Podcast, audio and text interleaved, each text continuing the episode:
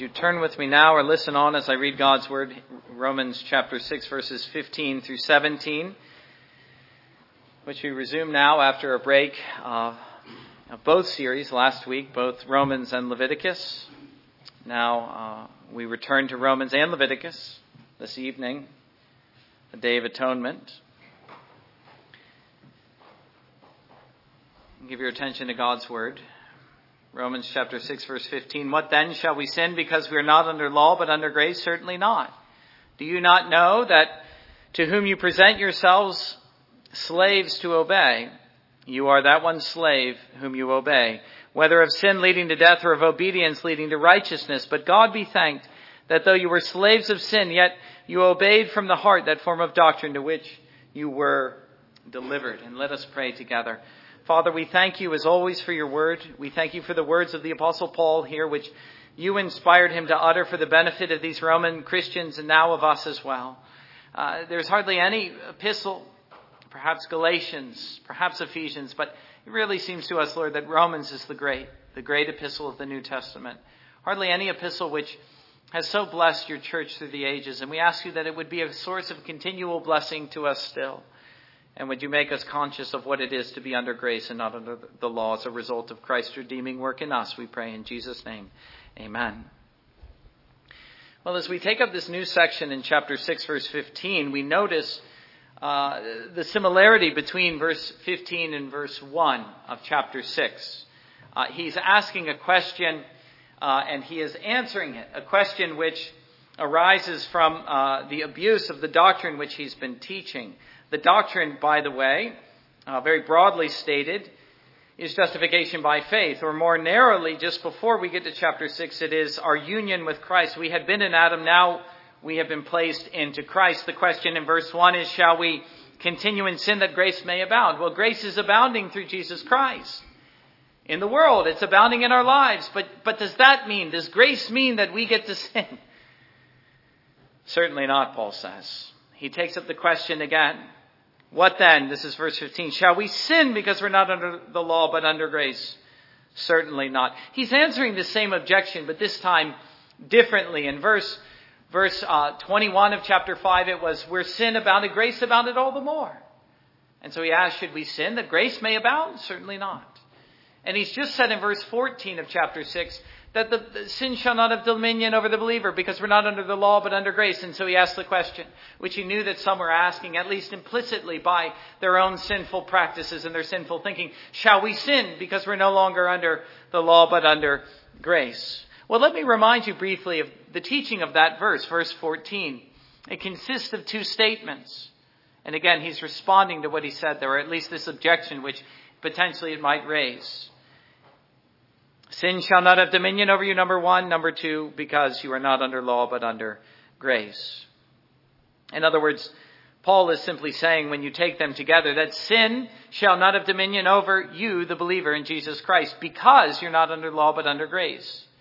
And so the reason that sin does not, and the reason that sin shall not have dominion over the believer is because he's under grace.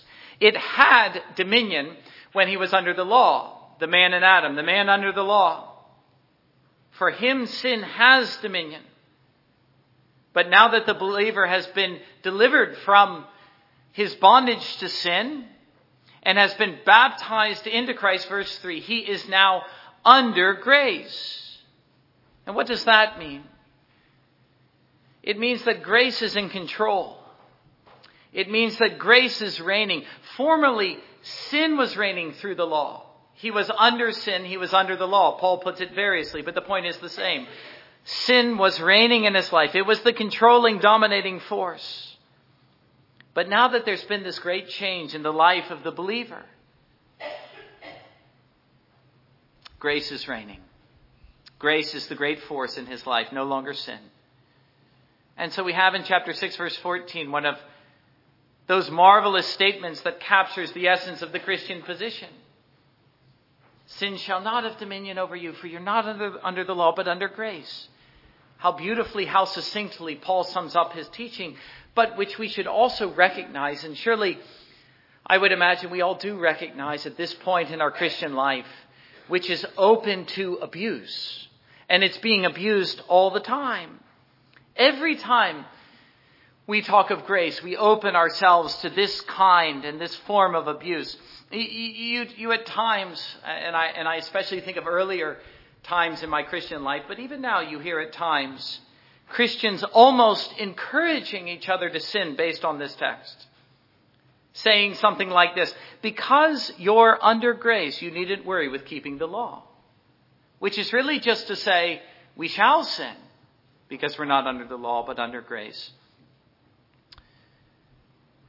Or, or it goes something like this when one Christian seems to indicate to another that there is still a basic need to obey God's law. Let's take the Sabbath. We've been talking about that in Sunday school. The reply of uh, his fellow Christian is, Oh, you needn't worry about that because we're no longer under the law. Don't you see we're under grace? Which is really, again, just to say we're free to sin. It is precisely this idea that Paul seeks to correct. He was aware of it in his own day how people were taking this idea of grace and were saying this kind of thing. Let us sin that grace may abound, or, or, or, or, we shall sin because we're under grace. And so he puts it in the form of the question, what then shall we sin because we are not under the law, but under grace? And the question here receives the same emphatic denunciation that it received, the question received in verse 1, namely, certainly not and that's translated variously. Uh, may it never be, or God forbid, although that I don't think uh, is a good translation because the word God does not actually occur here. So certainly not, or may it never be. Absolutely not, no, never. Why did you even think it, Paul says, let alone utter it? How unthinkable this thought becomes to the man who is a Christian and who knows what it is to be under grace. But again, if you've been tracking with the argument, uh, you, you would almost laugh that anyone would say this at this point. It, it really does seem unthinkable. And it seems absurd in light of what Paul is saying. How could anyone think this? How could anyone say this in light of the teaching? You listen to what Paul is saying, and, and that's where you arrive. But what we have to realize is that this is practically where many Christians end up in their living and in their thinking. In fact, every time you sin in a careless fashion because you're under grace, what you're really saying is this you're abusing grace, you're misunderstanding it. You're misunderstanding fundamentally what it means to be under grace. You are saying to yourself that the practical force of being under grace is that I am free from any form of obligation to keep the law, which is really just to say, I am free to sin because I am under grace. In our worst moments, and in the and and really, I think in all the moments of some, that's what grace means to him. It means quite literally that he is free from the restraints and the obligations of law which is really to say, once again, that he's free to sin. There's no way to escape that conclusion. He may not quite reason it out like this, but this is where he ends up. To say I am free from law is to say I'm free to sin. Perhaps it would be helpful here to offer a definition of the law. God's law is his holy will for humanity. It is his will that I delight and desire to keep. It is a reflection of his righteous character. And therefore, a good definition of sin is this, and th- this is the definition that you find in the Bible. Sin is any transgression of the law of God. It's doing what God says not to do, or it's not doing what God says to do.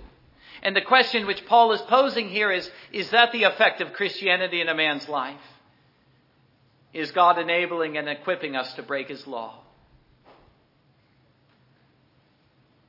Is God making sin more likely or less likely?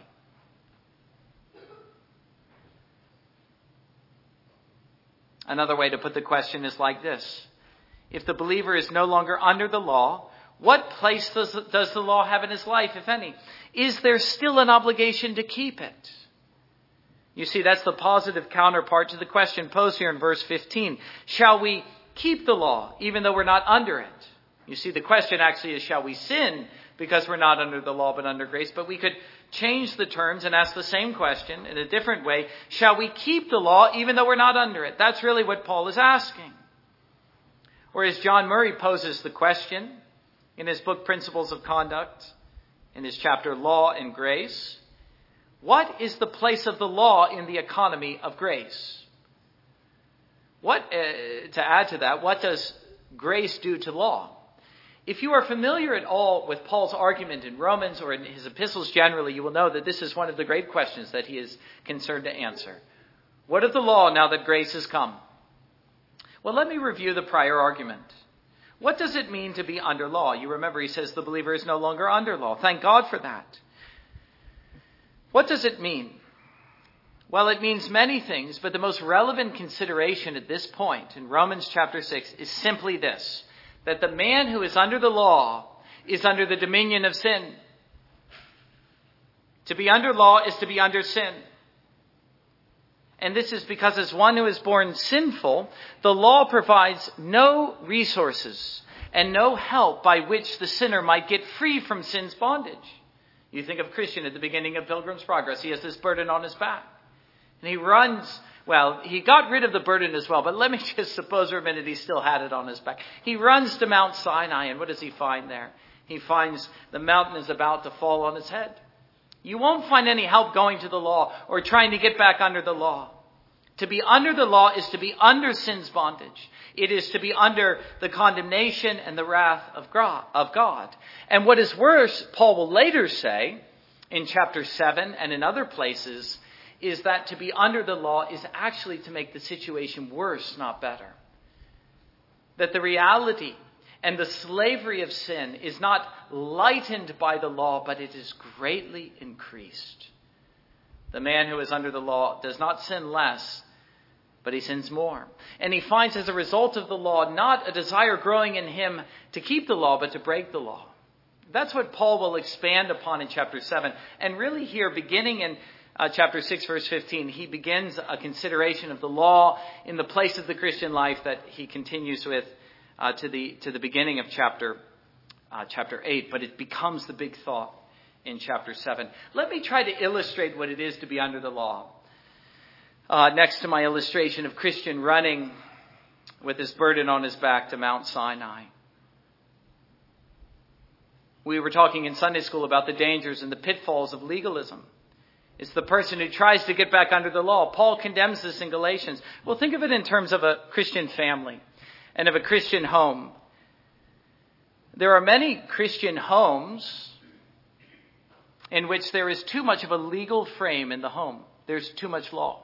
The house is under the law. There's so many rules. There's so little talk of grace. So little talk of the gospel. So little forgiveness. So little prayer so little joy. Christianity becomes moralism. It becomes about keeping the law. And what tends to happen in such a situation? The legal, the legal household. I think experience paints a very clear picture. And I think we've seen it. The children grow up, grow up and they tend to rebel. They tend to reject everything and in the end the family falls apart. Why? It's because the law is no help. For all that the law can do, it can tell us of our sin, it can paint a picture of what obedience looks like. The law cannot make anyone better than he already is. It cannot help us with the problem of sin. It cannot make a household holy. It cannot make a household of believers. And in the end, the story is always the same. Too much emphasis on the law will actually make the situation worse. It will arouse and excite in the heart of the sinner a desire to sin, and so he will sin. Beware, parents, of bringing your household under the law. But the point is, when you only have law, you are under it. And that is not a promising situation from the standpoint of getting, uh, getting free from sin's dominion. If you want to get free of your burden, if you want to get free of sin's dominion, if you want to teach your children what it is to be holy and to live the Christian life, you're going to need something more than the law. You're going to need something more than uh, a long list of rules and constant disapproval from the parents. You need the grace of God. And so on the other side of this, Paul is saying, as he glories in the position and the reality of the believer, is that he is now under grace. He's living under it. The resources of grace are constantly available to him. How so? Through the ministry of Jesus Christ in his life and through the ministry of the Holy Spirit forming, uh, forming grace in his heart and forming in his heart, as we'll see soon, uh, the principle of obedience. Not the law, but the Holy Spirit and the grace of God. But to put it as simply as I can, paralleling the other side of the equation, if I said to be under the law means to be under sin's dominion, to be under grace means to be, from the standpoint of the argument here, free from sin's dominion. Not weighed down by it anymore. Not wanting to commit it all the time. Not having this overwhelming desire always to rebel, but finding suddenly, even to your own amazement, that the great desire of my life is to live a life which is glorifying to God, to follow Jesus, to obey God, even to obey the law. Please understand, when we say that we are under grace and therefore free from sin's dominion, that does not mean that we are free to sin, but the opposite. It means that grace is the power in our life that is reigning. And the effect of grace is that sin is greatly subdued. The power of sin is now broken in our lives. Or look at it like this uh, to anticipate the arguments later on in Romans chapter 8. Grace is the provision of God to do for man all that man was powerless to do under the law. Man was powerless under the law. He couldn't keep a single command. All he ever did was break it. But God, in the fullness of time through his Son, kept the law for man. Now that's what grace is. And so here's another relevant point which I might add here, and that we have to bear in mind in terms of the broader Pauline theology. And that is how concerned Paul is to overturn the notion that the effect of the gospel is to destroy the law. That's what the antinomian is saying.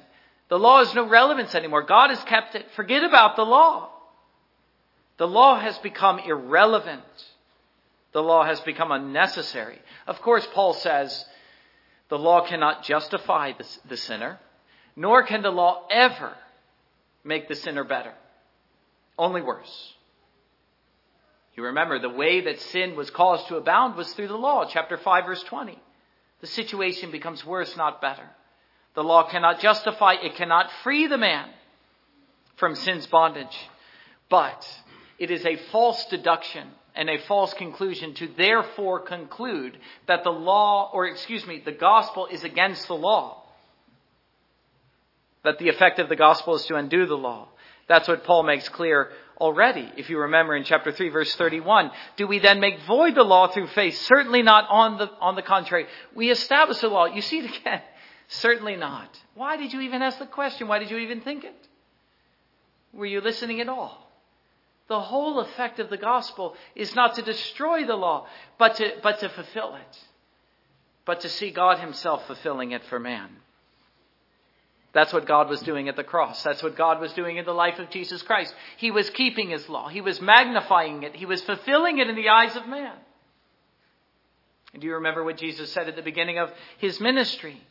He knew that everything that He would do and say was open to misunderstanding, and so he led with this thought Do not think that I came to abolish the law and the prophets. No, I came not to abolish, but to fulfill. And I ask you, could he have been any clearer than he was? But do you realize the reason that Jesus and Paul both had to be so clear about this? And they so often had to deal with this thought. It's because all of us, and that includes myself and it includes all of you, all of us tend to distort what the grace of God means.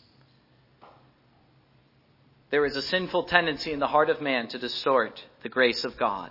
We think of it sinfully as a kind of anti law, and therefore, practically, as a license to sin with impunity. But what we're actually suggesting when we say this is this that the effect of a man becoming a Christian is that he's enabled by God to live a life of sin. That because I'm under grace, I'm therefore free to sin. It doesn't matter if I sin. God will forgive me anyways. That's what grace means to a great many Christians. And while that is true, thank God, He will always forgive the Christian when he sins. Ought we not to see that it is seriously bad thinking on our part to deduce this from the grace of God? To imagine that the effect of Christianity is anything like this? It fails to comprehend anything of God's purpose in saving man. For, for one thing, as I've been saying, the gospel is not God rejecting his law. The gospel is rather God accomplishing what his law required for us since we couldn't do it ourselves. And thus the gospel is the strongest endorsement of God's law there ever was. It is the fullness of God, uh, uh of the law being realized by God himself. Do we overturn the law? Certainly not. We establish it by our gospel because that's what God is doing. He's keeping the law for us.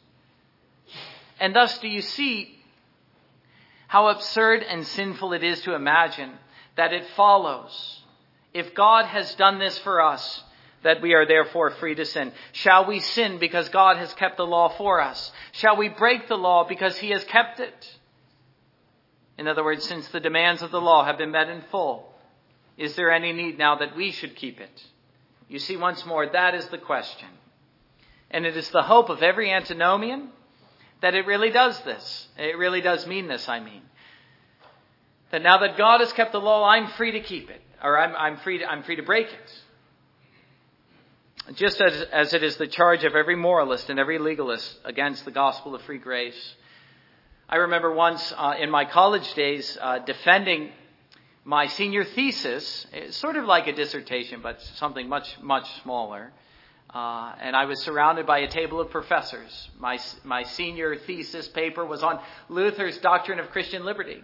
And one of the professors there was a Roman Catholic, and I think he was as interested in this question from a, a, a, a standpoint of his own religion as he was as a question from the standpoint of history. But he looked at my paper and he asked me this question simply If God really does pardon man's sin freely by his grace, is God not thereby encouraging man to live a life of sin? You see, that's always the question. That's the question uh, the Roman Catholic will ask you uh, at the university when you talk about Luther. It's the question uh, the Arminians sometimes still ask. It's the question the Jews are asking. And it's the question we sometimes are asking ourselves. Are we not simply telling people that keeping the law doesn't matter and thereby emboldening them to live a life of sin. That is always the charge of the legalist. All of this talk of free grace in the gospel makes him very nervous. He doesn't like the thought of what people will do with it. He sees a preacher standing up and declaring it and, and, more or less encouraging people to go on and sin. And what the legalist therefore wants to do and what he does is he tries to restrain people with law. He wants to bring people under the law, whether it's his children or his students or his church. He tries to make them feel the need to keep the law. He says things like, if you don't keep the law of Moses, you cannot be saved. You remember that's what the Judaizers were saying in Acts chapter 15. A total misunderstanding Paul would counter not only of the law itself, since no man can keep the law, and since the law itself cannot help him in a state of sin, but it also, and more importantly, let us see, is to totally misunderstand and to totally distort the idea of grace. Am I really saying, and is Paul really saying, or was Luther saying to the people, go on with your sin?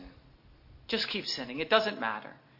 Was there any, was there ever any suggestion of that in the claim that God justifies the sinner freely by his grace?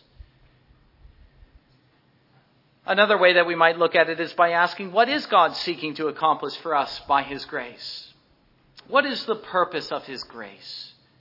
What is the effect of His grace in a man's life? And from our perspective, as those who are under grace and recipients of it, what is the effect of believing the gospel? Well, first and foremost, let me say it again. The believer in Jesus Christ is justified freely by the grace of God, even though he's a sinner. God justifies the ungodly, not the righteous, not the law keepers. He justifies the one who breaks the law, who nevertheless has faith in Jesus Christ. God considers and counts him as one who is righteous in Jesus Christ. Now, saying that might make you nervous. You say that by saying that I've opened up the possibility that a man would abuse that. Well, yes, I have, and so did Paul, and so did Jesus. But that is the gospel. A free provision of justification to those who are sinful. The promise of pardon simply by believing. And if ever man should add to that, he has hopelessly distorted the gospel.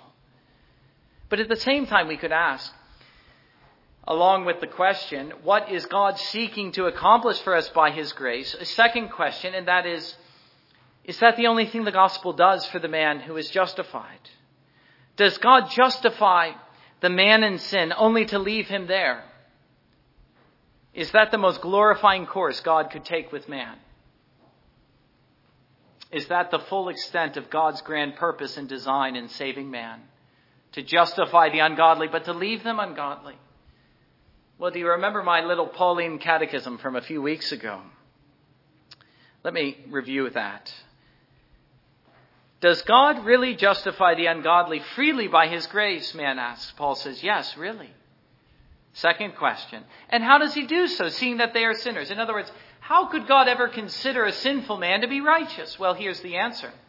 By taking them out of Adam and placing them into Christ, and thus regarding them as standing in the righteousness of Jesus Christ. He regards a man as righteous because he's in the righteousness of Christ. How did he get there? By faith. That's the logic of the gospel. But it still leaves this question unanswered. It's the question that Paul is asking now in Romans 6 and beyond. But what if there's sin, the man asks? Seeing that they are justified in a state of sin, is that the end of the story? Answer, no. For by the same means that God brings men out of the condemning power of sin, he also brings them out of the grip of its power, namely their union with Christ. Thus Christ is to them their justification and sanctification and every other blessing besides.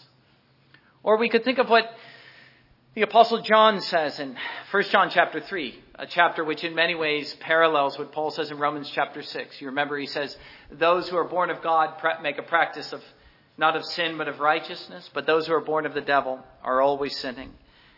But there's this little line where he explains it all in chapter 3, verse 8. He says, For the Son of God came to destroy the works of the devil. Now, that's a very good answer of the question what was God seeking to accomplish? What does his grace mean to man in salvation? Well, it means this, John says, that by God's grace he is destroying the works of the devil. And what are those works? Well, sin in all of its form, uh, all of its forms and effects. Sin both in its guilt and in its power. Sin causes us to stand condemned before God. We need the grace of justification, but it does more. Sin is still wrecking our lives. It's making us miserable. We need God's help to break free from its power, its grip, its dominion. We desire more than anything now that we've been born again to be free of its power. And that's what God does as well. He destroys the work of the devil in a man's life when he saves him. He not only justifies him, but he sanctifies him. He makes him, uh, along with his justification, one who is just. He makes him a new creation in Christ Jesus. This is the double blessing that Calvin speaks of in his Institutes the blessing of justification and the blessing of sanctification. Both are ours freely by his grace. And that's the big picture. That's what stands behind the certainly not of verse 15. Shall we sin because we're not under law but under grace? Certainly not. But going on with what Paul says, look at how he makes his point, how he rebuts the notion.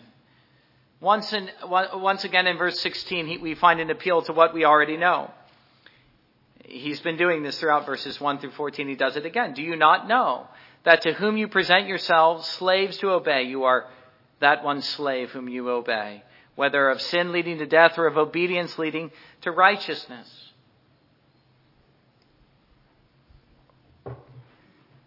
He is appealing to a general principle. Look at it like this, Paul is saying. A man is either a slave to sin or he's a slave to righteousness, but he can't be both. He'll either be one or the other. Jesus says as much in the Gospels, the Sermon on the Mount, once again you can either serve God or mammon, which is just to say you can either serve God or sin, but you can't do both. A man is either a slave to sin or a slave to righteousness.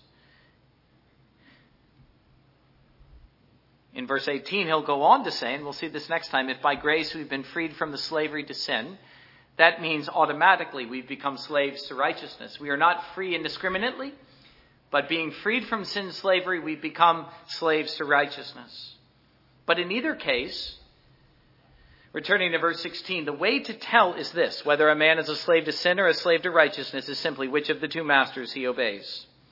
And that is your true master. The one you obey is your master. Of course, a man, a man may claim to be out from the dominion of sin, but if all he ever does is sin, then it's clear that sin is really still his master. And so the principle could be stated as simply as this You are a slave to the one you obey. You are a slave to the one you obey. That is the principle. It's a very practical argument. You're either a slave to sin or a slave to righteousness. It isn't so much a question of what you claim or say, it's a question of what you do. In other, way, in other words, the way to tell who are the true sons of God is to look at their lives, whom they serve, whom they obey. Paul is saying there's two kinds of people. He's making a comparison and a distinction. There are slaves to sin on the one hand and slaves to obedience on the other. One kind of person obeys God leading to righteousness, that is the Christian. And the other uh, person obeys sin leading to death. Do you know that slavery is just another way of saying that you're under something? The Christian is someone Paul has been saying who is under grace, and therefore he obeys God. God is now his master, whom he serves and whom he obeys. He's no longer under the law. But that doesn't mean he's without law, as Paul later says in 1 Corinthians chapter 9 verse 21. We read that earlier. That he was without, uh, he wasn't under the law, though that doesn't mean he was without law. He was under the law to Christ. The Christian is someone who obeys God, and thus God is his master. That's uh, the, the general principle. Whereas the unbeliever obeys sin, and thus sin is his master. And this leads Paul in verse 17. And I'll close with this to describe what the Christian is in light of this he, he is lending or expanding his definition of the Christian. He says, But God be thanked that though you were slaves of sin, you, yet you obeyed from the heart that form of doctrine to which you were delivered. Primarily, he is pointing to the great change that has occurred in the lives of these Christians. He's saying that the Christian is no longer a slave to sin, though he was. Thank God he is no more. What a change the grace of God has wrought in his life. How thankful he is to God for this. Always. I thank God, he says, that though you were slaves to sin, you are no more. And how thankful the Christian always is for this grace in his life. You see, that's how Paul describes the Christian. You once were this, but now you are this. And that's what he always does. He always points to this remarkable change in a man's life. He was going on that broad path that led to destruction, but now, suddenly, he finds, to his own wonder and amazement, he's walking that narrow path that leads to life. And that is the way, beloved, to understand the grace of God. The grace of God is this tremendous power in our lives that changes us completely. Once you were like this, obeying sin and all of its dictates, leading unto death, you were on the path that led to hell. And now, by God's grace, now you are enabled to obey God from the heart. This tremendous power that changes us completely in a way that the law of God never could. I thank God that though you were slaves to sin, Paul says, you are no more. Positively, you obeyed from the heart that form of doctrine to which you were delivered. Now, he says, I thank God you've been enabled to obey by the grace of God. Now you are able to do what once you could not do, nor did you have any desire to do. Now, now the Christian is someone whose life, as a result of this great change, he says, is marked by obedience. An obedience which is offered from the heart. You obeyed God from the heart, he says. This points to the fact once more that inwardly he's been renewed. He's had a change of heart, a change of affections. The whole of his inward life has been radically changed. His disposition, his desire, his affections, though they, though they uh, strove and yearned for sin, now he finds all of them are bent in the direction of God. A heart of stone made into a heart of flesh. That's how the Old Testament puts it. That's the great effect of conversion. To have a heart of flesh is to have a heart made willing to obey. And that's what Paul is saying here. Not just that you've obeyed, but you obeyed from the heart. Now you've been made willing. There's no element of reluctance. The Christian is one who obeys happily. He wants to obey. He now lives for God. But what is it that he has obeyed? He says, the form of doctrine to which you were delivered. Isn't that an interesting way of putting it? And what is the doctrine which the Christian has obeyed from the heart, to which he's been delivered? Well, Paul doesn't say, but it's clearly the doctrine of the gospel itself.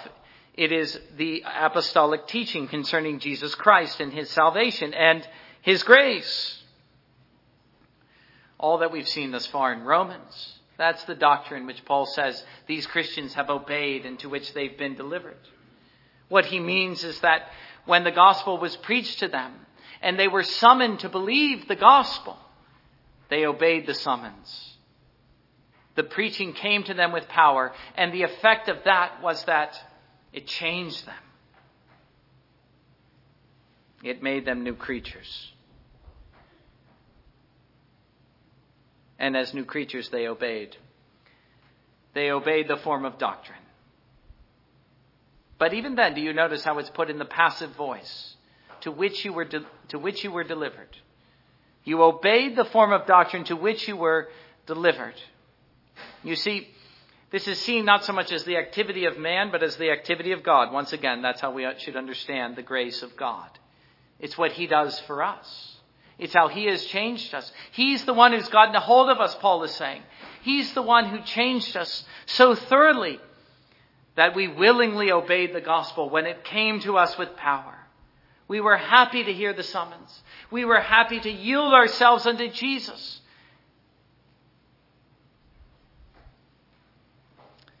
And never did that desire change. God has changed us. Formerly, sin was reigning in us unto death, but now the grace of God is reigning in our lives. It's in control. It's creating obedience in us, a willing obedience, Paul says, but one which still at the same time deserves to be called slavery.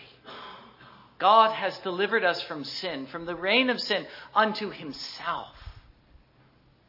Not unto ourselves, but unto himself. The Christian is one who lives unto Him.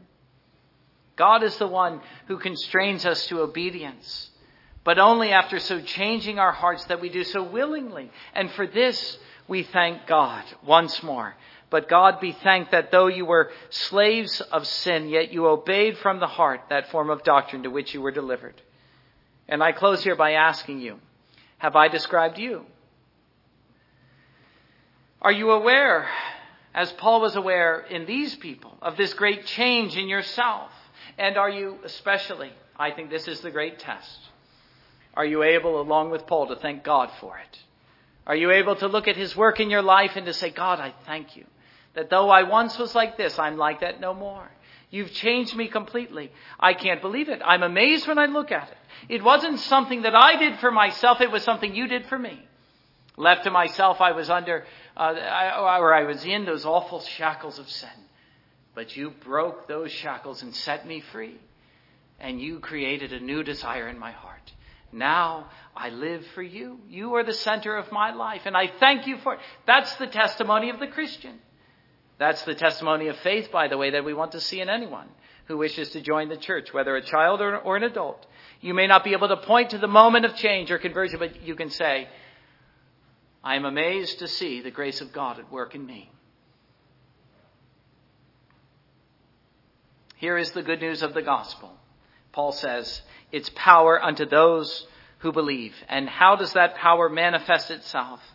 It manifests itself in the way that it changes us and makes us subject to God. The man in sin cannot, uh, or, or does not. Indeed, he cannot, Paul says, Romans chapter 8. He has no desire to obey God. But the Christian is one who can and who does. He obeys from the heart, Paul says. He lives for God. He yields himself unto God, no more unto sin, for God has made it so. And for this he thanks God, and this is ever his testimony. Amen. And let us come now to the table.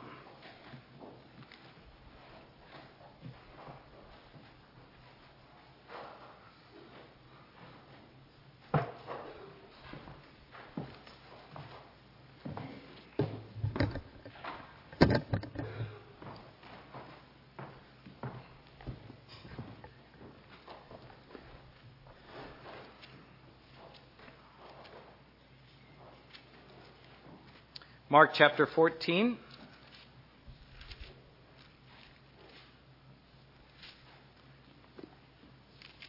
And as they were eating, Jesus took bread, blessed and broke it, and gave it to them and said, Take, eat, this is my body. Then he took the cup, and when he had given thanks, he gave it to them, and, said, and they all drank from it.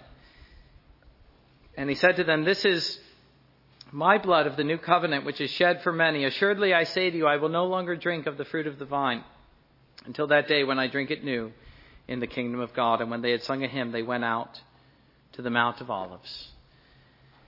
Well, the point which uh, I, am always concerned to stress here is the way in which Jesus connects these elements, these beggarly elements. Uh, I say that uh, almost intentionally to, to denigrate them. They're so, they're so weak, they're so feeble, they're so contemptible to the outward eye. And yet, Jesus takes these contemptible things just like he takes uh, a weak display of preaching, which we are apt in our hearts, our fleshly hearts, to despise. Nonetheless, he connects his work of grace to these things in just the same way that he connects our salvation to a man dying on a tree. It's amazing to see the grace of God on display in the weakness of man. Uh, but you know why he does this. It's so that uh, the abundance of his power would be on display, so that we would never think it was the work of man or the work of ourselves we come to Him so simple, so humbly, so feebly. But the amazing thing is that He does the same to us. He comes to us simply, humbly, and feebly. And He says, Behold, my power to save. Even now, He says that in the bread and in the cup. And the, the simple question for the church to ponder uh, before taking and to examine uh, themselves concerning is this namely, do I believe that? Do I believe that Jesus Christ has, just as surely as, as he said the words, connected these very things to himself. Is the grace which he purchased and poured out on the cross available to me even now in a little piece of bread and a little cup of wine? That's the question of faith. That's what it means to discern the body and the blood of our Lord. Not so much to discern his body and his blood in the elements, but to discern the benefits which they bestow, namely the forgiveness of sins in the new covenant. And that is a question I leave with you as a matter of self examination. Uh, and with those words, uh, let us pray together. Our